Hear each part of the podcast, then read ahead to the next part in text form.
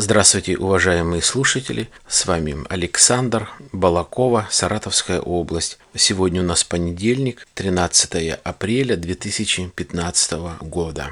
Весна идет, весне дорога. Решил вот начать подкаст вот с такой шутейной, веселой реплики и поговорить немножко и о весне, о погоде, немножко о моде, немножко о любви и так далее. Будут еще кое-какие интересные темы. Не так давно один наш сотрудник ездил со своей женой в Италию. Он выиграл эту поездку на три дня. И летали они на самолете. Летали на самолете из Балакова в Рим. Там были три дня и обратно. То есть бесплатная э, путевка, бесплатный проезд, гостиница, завтрак, то есть все остальное, а, развлечения, экскурсии и, естественно, там обед, ужин, все это уже за счет самих путешествующих. И вот небольшие впечатления о том, что они говорили, что они рассказывали, а именно те впечатления, которые они остались. А, ну, в двух словах, не буду рассусоливать, а, не понравилась им поездка, не остались бы они там жить, никогда больше туда не поедут в роли даже а, путешествующих. Говорят грязно, в Италии, хотя э, сам Рим, наверное, достопримечательности – это вылизанные места, чтобы показать лицо свое для туристов. Э, где сейчас они грязь нашли, э, непонятно. Наверное, далеко просто жили от гостиницы, и там, соответственно,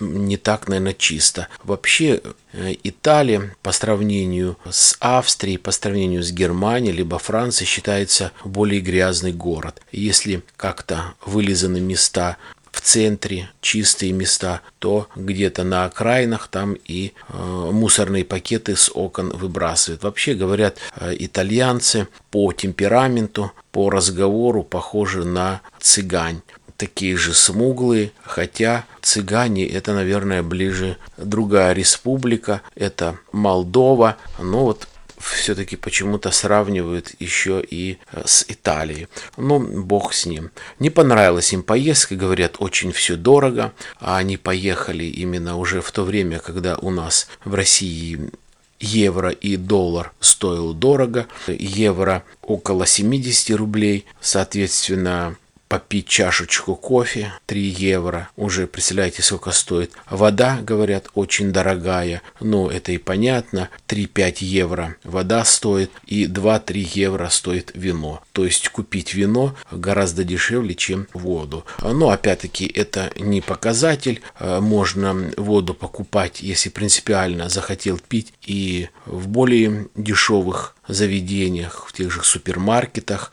Я вот когда Э, путешествовал, у нас в автобусе была вода, кто действительно постоянно хотел пить. У них была э, где-то пол-литра бутылочка э, с собой, пластиковая лежала в сумке там или в рюкзаке, которую они набирали в гостинице. То есть можно было бы как-то найти какие-то способы, методы, чтобы не покупать за 3-5 за евро эту воду. 1 евро спички, то есть 70 рублей. Понятно, дорого, но, можно сказать, наверное, они просто мало получают денег. Вообще, сравнивать одну единственную поездку за три дня, что-то говорить, что-то, какие-то делать выводы, это, конечно, ерунда. Молодые, амбициозные люди, наверное, ждали другого, хотя с небольшими подарками они умудрились за три дня э, израсходовать 30 тысяч рублей. Э, неважно. Э, ладно, так они захотели, не понравилось. Как говорится, это совсем другое. Это не говорит о том, что плохо. Вообще, сравнивать вот эти три дня и говорить о жизни за, за границей, конечно, это ерунда я бы не стал, хотя могу, то, что был, э, видел, э, знаю, э, уровень жизни другой, у людей культура другая, менталитет другой, одежда, поведение и так далее. Это российские туристы всегда с таким вот опаской, всегда их можно увидеть со стороны, они нервные, раздраженные, вечно недовольны чем-то, а именно э, ценой, вечно в суете, в спешке, какой-то страх, а люди живут в свое удовольствие потихонечку, да, покупают кофе, который стоит дорого, но это у нас поднялся евро и доллар, а у них как стоила чашечка кофе 2-3 евро, так она стоит. Если они получали 2,5-2 тысячи, то они так и получают. И как стоила обыкновенная средняя винишка такое 3-5 евро, она так и стоит. То есть нету подорожания на 50, на 80 процентов, как у нас э, яблоки или лекарства, или та же гречка, рис и так далее. У них как стоило одна цена, так и стоит. Поэтому э, все нормально, люди живут в свое удовольствие и все нормально. Может быть, какие-то вещи покупали, э, пока конкретно так с ними не разговаривал, э, будут какие-то такие от них рассказы сверхъестественные и интересные. Я, естественно, с вами поделюсь, а, наверное, такое будет, потому что мне самому интересно. Ездили с ними другие люди, еще одна семейная пара. Эта поездка была, можно сказать, выигрышная по продажам автомобильных э, шин. Это такой вот э, был у и есть остается э, у моего руководителя еще один бизнес. И вот с этого бизнеса люди уезжали вот на эту вот трехдневную поездку. И как другая девушка другой пары сказала то, что вот заходили в магазин, где продаются э, шины, вот все настолько вот тесно, все вот так вот настолько узко, не развернуться. Э, я не стал ничего говорить, хотя можно было бы, конечно, возразить, ведь покупка шины для машины. А зачем там что-то разворачивать? Это что, платье на себе примерять? Или костюм, или шубу, или туфли, где нужно там и руками развести, и перед зеркалом покрутиться, и пройтись, и совет спросить. Нет, человек пришел купить в магазин шины для машины. Он знает номер их, артикул, он их знает их размер, Опять-таки, он не понесет их а, с собой, как допустим, бутылку вина или пачку сыра с пакетом, он заплатил, ему заказали, привезли или же как-то вынесли. Поэтому действительно зачем иметь огромный магазин, платить за него, за аренду, если есть выставка, образец, есть менеджеры, подошли, посмотрели, оплатили, вынесли, все нормально. Другое дело – где продают модные, красивые брендовые вещи. Там, соответственно, и освещение, там зеркала, там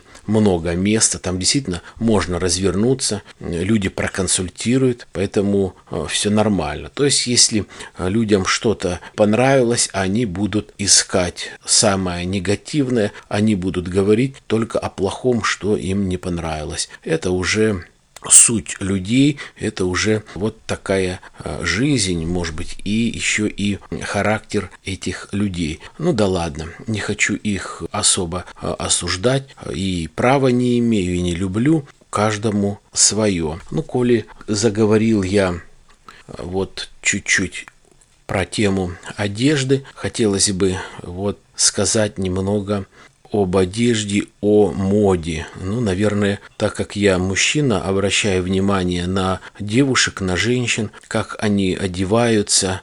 Вот сейчас весна снимает такую одежду громоздкую, теплую, большую, одевают что-то такое легенькое, красивое, сексапильное, экстравагантное. А, ну вот просто несколько суждений об этом.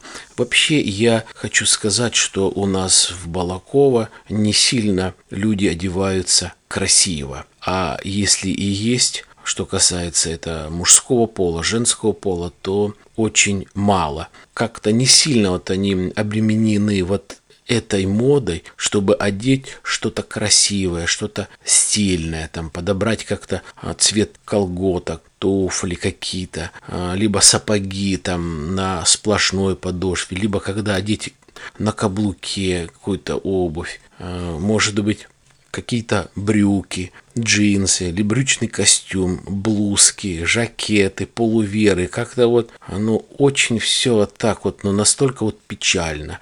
Я смотрю, удивляюсь э, именно полным девушкам, молодым. Вот девушки лет 19, 16, 17, вот настолько зачастую э, безалаберно одеты. Полная девушка, может быть, толстая. Что такое полная и толстая девушка? Многие, может быть, будут говорить, что это такое в моем понятии. Ну, в моем понятии это если девушка имеет рост, предположим, 160 сантиметров, и у нее вес 80, 85, 90, то для меня это толстая девушка, либо женщина. Если у нее также рост метр пятьдесят и вес подходит к 80 к 70 килограмм, то, наверное, это тоже женщина полная. Если женщина ростом метр семьдесят, метр семьдесят пять, и у нее вес 110 килограмм, 120, то для меня это тоже полная женщина. Девушка ли? То есть здесь все очень просто если рост плюс вот эти 20 единиц, то, наверное, это э, перебор. Но Опять-таки не хочу осуждать, у каждого свое. Можно подобрать какую-то одежду. В принципе, очень много разной литературы, очень много разных передач, э, документальных фильмов, всяких рассказов, уроков, как одеваться правильно женщинам, девушкам, которые склонны к полноте. Один вот, вот эти вот обтягивающие джинсы, огромная задница, низкая талия, короткие футболки,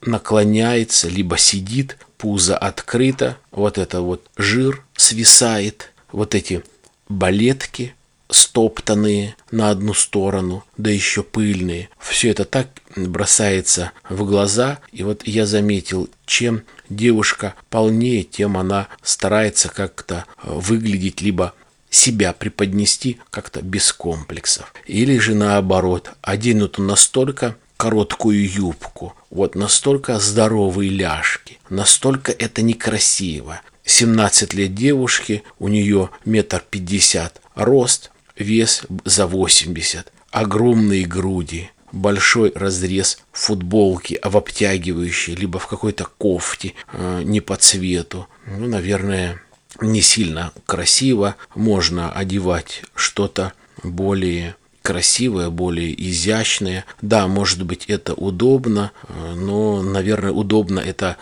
как-то идти куда-то на природу, на пляж, но не на работу. Хотя многие на работу ходят так. Ну и зачастую работодатели прям прописывают как нужно одевать, что именно. Ну, в принципе, это и правильно. Я ни в коем случае не хочу ничего сказать против девушек, которые склонны к полноте, но я осуждаю то, что они просто безобразно и без вкуса одеваются. И не видят это, а самое главное, самое страшное, они не хотят это признавать. Им как-то начинаешь косвенно говорить, они начинают на это обижаться но я не обойду и мужчин, я не обойду и парней, мальчиков, которые, может быть, не сильно, на мой взгляд, одеты красиво. Несколько раз я замечал вот сейчас, даже когда была зима или вот э, ранняя весна, в общем холодно, есть, наверное, такая мода, но я до сих пор не могу понять. Да, модно, но, наверное, э, не по сезону. Короче говоря, большие ботинки. Внизу видны очень э, маленькие носочки. Открыта дальше нога, от носка где-то сантиметра 3-4 и начинаются брюки. Короче говоря, брюки короче, чем носки. Я не знаю, какая это может быть мода, но, по крайней мере, наверное, зима, вот видно на улице 25 градусов мороза, ветер, и вот стоит парень, завернутый в шапку, либо в кепку, сверху капюшон, почему-то вот у нас в Балаково вот это настолько распространено. Вот шапка вязаная и сверху капюшон. То есть он настолько натянутый, я их называю презервативами, эти капюшонами. Я пробовал э, одеть, настолько неудобно. Э, во-первых, э, обозрение влево-вправо повернуться, не все видишь. Во-вторых, слух. И э, вообще как-то э, тянет, ну, некрасиво. И вот эта куртка с капюшоном, брюки, брюки заканчиваются, голое тело, носки и вот эти ботинки. Видно, что человек мерзнет.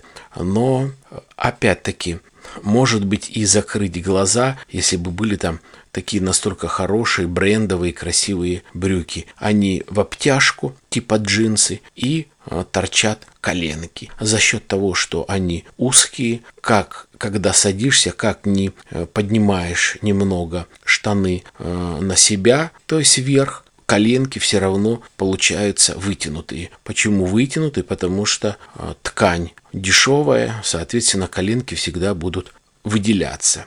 Весной сейчас все-таки холодно, и вот коричневые брюки на парне, опять-таки с коленкой, которые выделяются, короткие, дальше идет тело, голая нога, сантиметр 3-4, белые носочки в синюю полоску и черные туфли. Ну, это что нормально? Либо кроссовки с красной полосой. Ну вообще, вот вообще не смотрится ни сочетание цветов, ни обуви, ни носков, э, ни брюк. Еще раз повторяю, холодно. Вот ему холодно, а, как правило, вот этот человек, он еще, ну, настолько парень худой, вот стрючок, вот, ну, настолько хотелось бы сказать, парень, ну откуда ты вот взял вот эти штаны? Ну, один ты их тогда, когда тепло. Пусть даже у тебя вот не совпадает цвета, может быть это в тренде, в бренде, в сренде, но не сейчас, не тогда, когда вот такая вот погода. Как говорится, смотришь на него и сам начинаешь мерзнуть. Немного хочу о социальной теме. Все-таки насколько у нас вот этот кризис, люди не защищены, везде идут скандалы по поводу повышения цен, то, что лекарства очень дорогие, а социальной помощи никакой э, нет. По телевизору.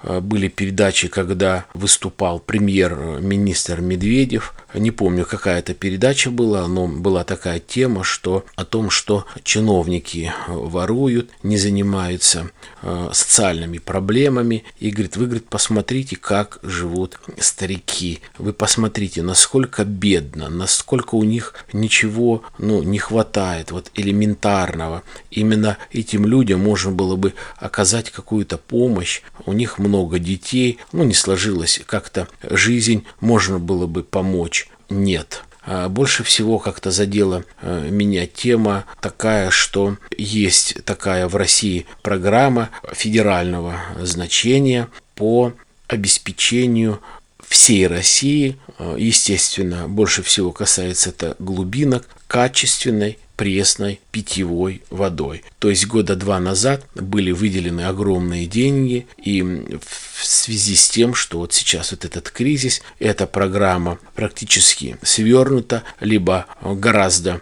меньше выделяется денег. Выступали многие губернаторы, говорили, вот федеральная программа была вот год-два назад, вот такие-то деньги. Мы начали делать, вот, допустим, какие-то скважины, проводить трубопровод, какой трубопровод, какой длины должны насосные станции. И, соответственно, на половина пути мы остановились, потому что прекратилось финансирование жалуются люди местные, а, показывают их, как они дают интервью, что там 20 лет, а, и все у них течет вот вода ржавая, что ничего нету. Ну, 20 лет это как раз то время, когда наконец-то Россия поняла о том, что хватит абсолютно бесплатно давать людям воду в любом количестве, питьевую бесплатно. Сколько хочешь, столько бери.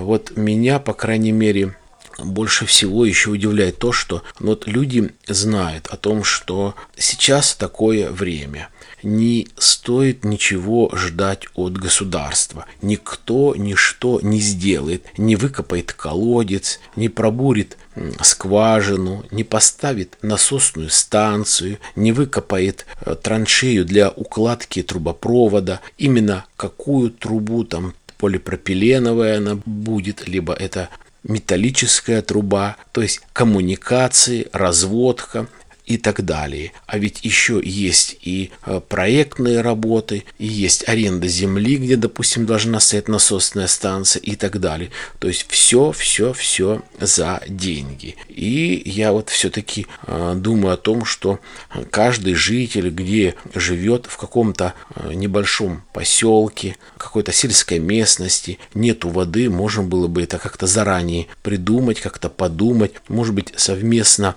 что-то, может быть, и действительно выбить у государства, там, у всяких поселковых советов, может быть, через депутатов, но большую часть платить нужно самим, то есть за свои деньги выкопать э, нормальный колодец, либо пробурить нормальную скважину, может быть, собраться 2-3 человека, но вот так вот 20 лет не имеет Э, воды, э, не напиваясь вдоволь. Нету нормальной стирки, нету э, нормального полива. Ну, это ненормально. Но в конце концов, ну, может быть, как-то, насколько это возможно, опять-таки 20 лет терпеть, может быть, в конце концов, покинуть этот район, может быть, переехать куда-то может быть, подыскать что-то здесь, продать или еще что-то, найти другую работу в другом регионе, где более-менее благоприятные условия для жизни, но не до такой степени. Вот опуститься и ждать, пока кто-нибудь тебе что-нибудь принесет, подарит, сделает. Все бы вот на халяву. Я уже много раз говорил и даже целый подкаст писал о нашей русской халяве. Вот все бы только бесплатно. Государство, понятно, э, где-то как-то должно, но что сейчас происходит э, в мире, что происходит в стране, все видят. Сколько денег израсходовано и еще будет израсходовано из бюджета от наших денег, от налогов, которые мы платим, сколько еще будет израсходовано на ту же гуманитарную помощь на Донбасс. Неизвестно, ведь деньги идут. Деньги идут, мы от этого страдаем, легче не становится и неизвестно, когда будет. Ну и напоследок немного об Украине.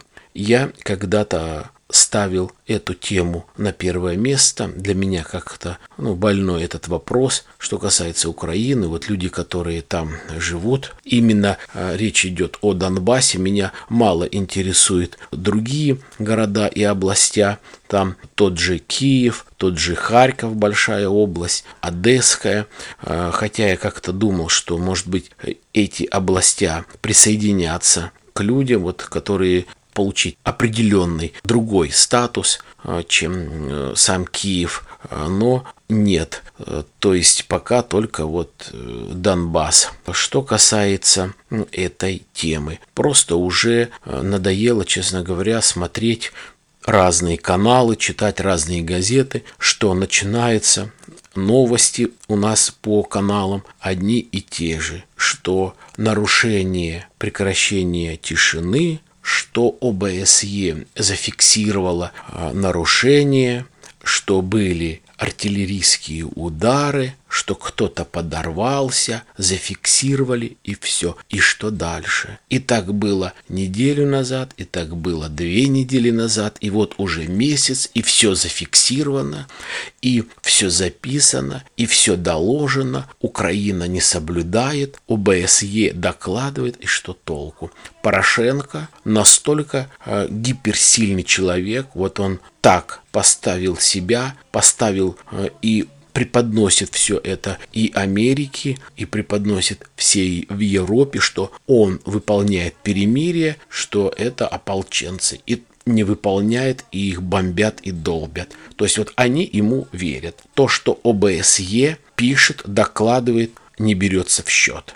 Смысл этих минских переговоров. Ничего не получилось, ничего не изменилось. Э, чуть-чуть-чуть-чуть-чуть э, произошло прекращение, немножко, немножко поменьше. Да, понятно, э, лучше, больше мира, чем какая-то война, но почему так и не может доказать тот же Путин в лице России, также не может поверить Меркель, почему Франция не может поверить о том, что Порошенко лукавит. По крайней мере, может быть, та информация, которая приходит к нему, она противоречиво. То, что ОБСЕ докладывает, почему не прислушиваются, почему не проверяют их данные, то есть ополченцы выполняют все то, что нужно, Украина нет. Делает вид и также продолжает э, бомбить и наносить артиллерийские удары. Непонятно. Поэтому я решил уже не с очень таким большим энтузиазмом поделиться своими мыслями, своими суждениями вот именно об украинской теме. А ну, ладно, будь что будет. Наверное, и все, что я хотел вот рассказать вам в своем небольшом подкасте. У кого будут какие-то вопросы, комментарии, не стесняйтесь, э, пишите, задавайте вопросы.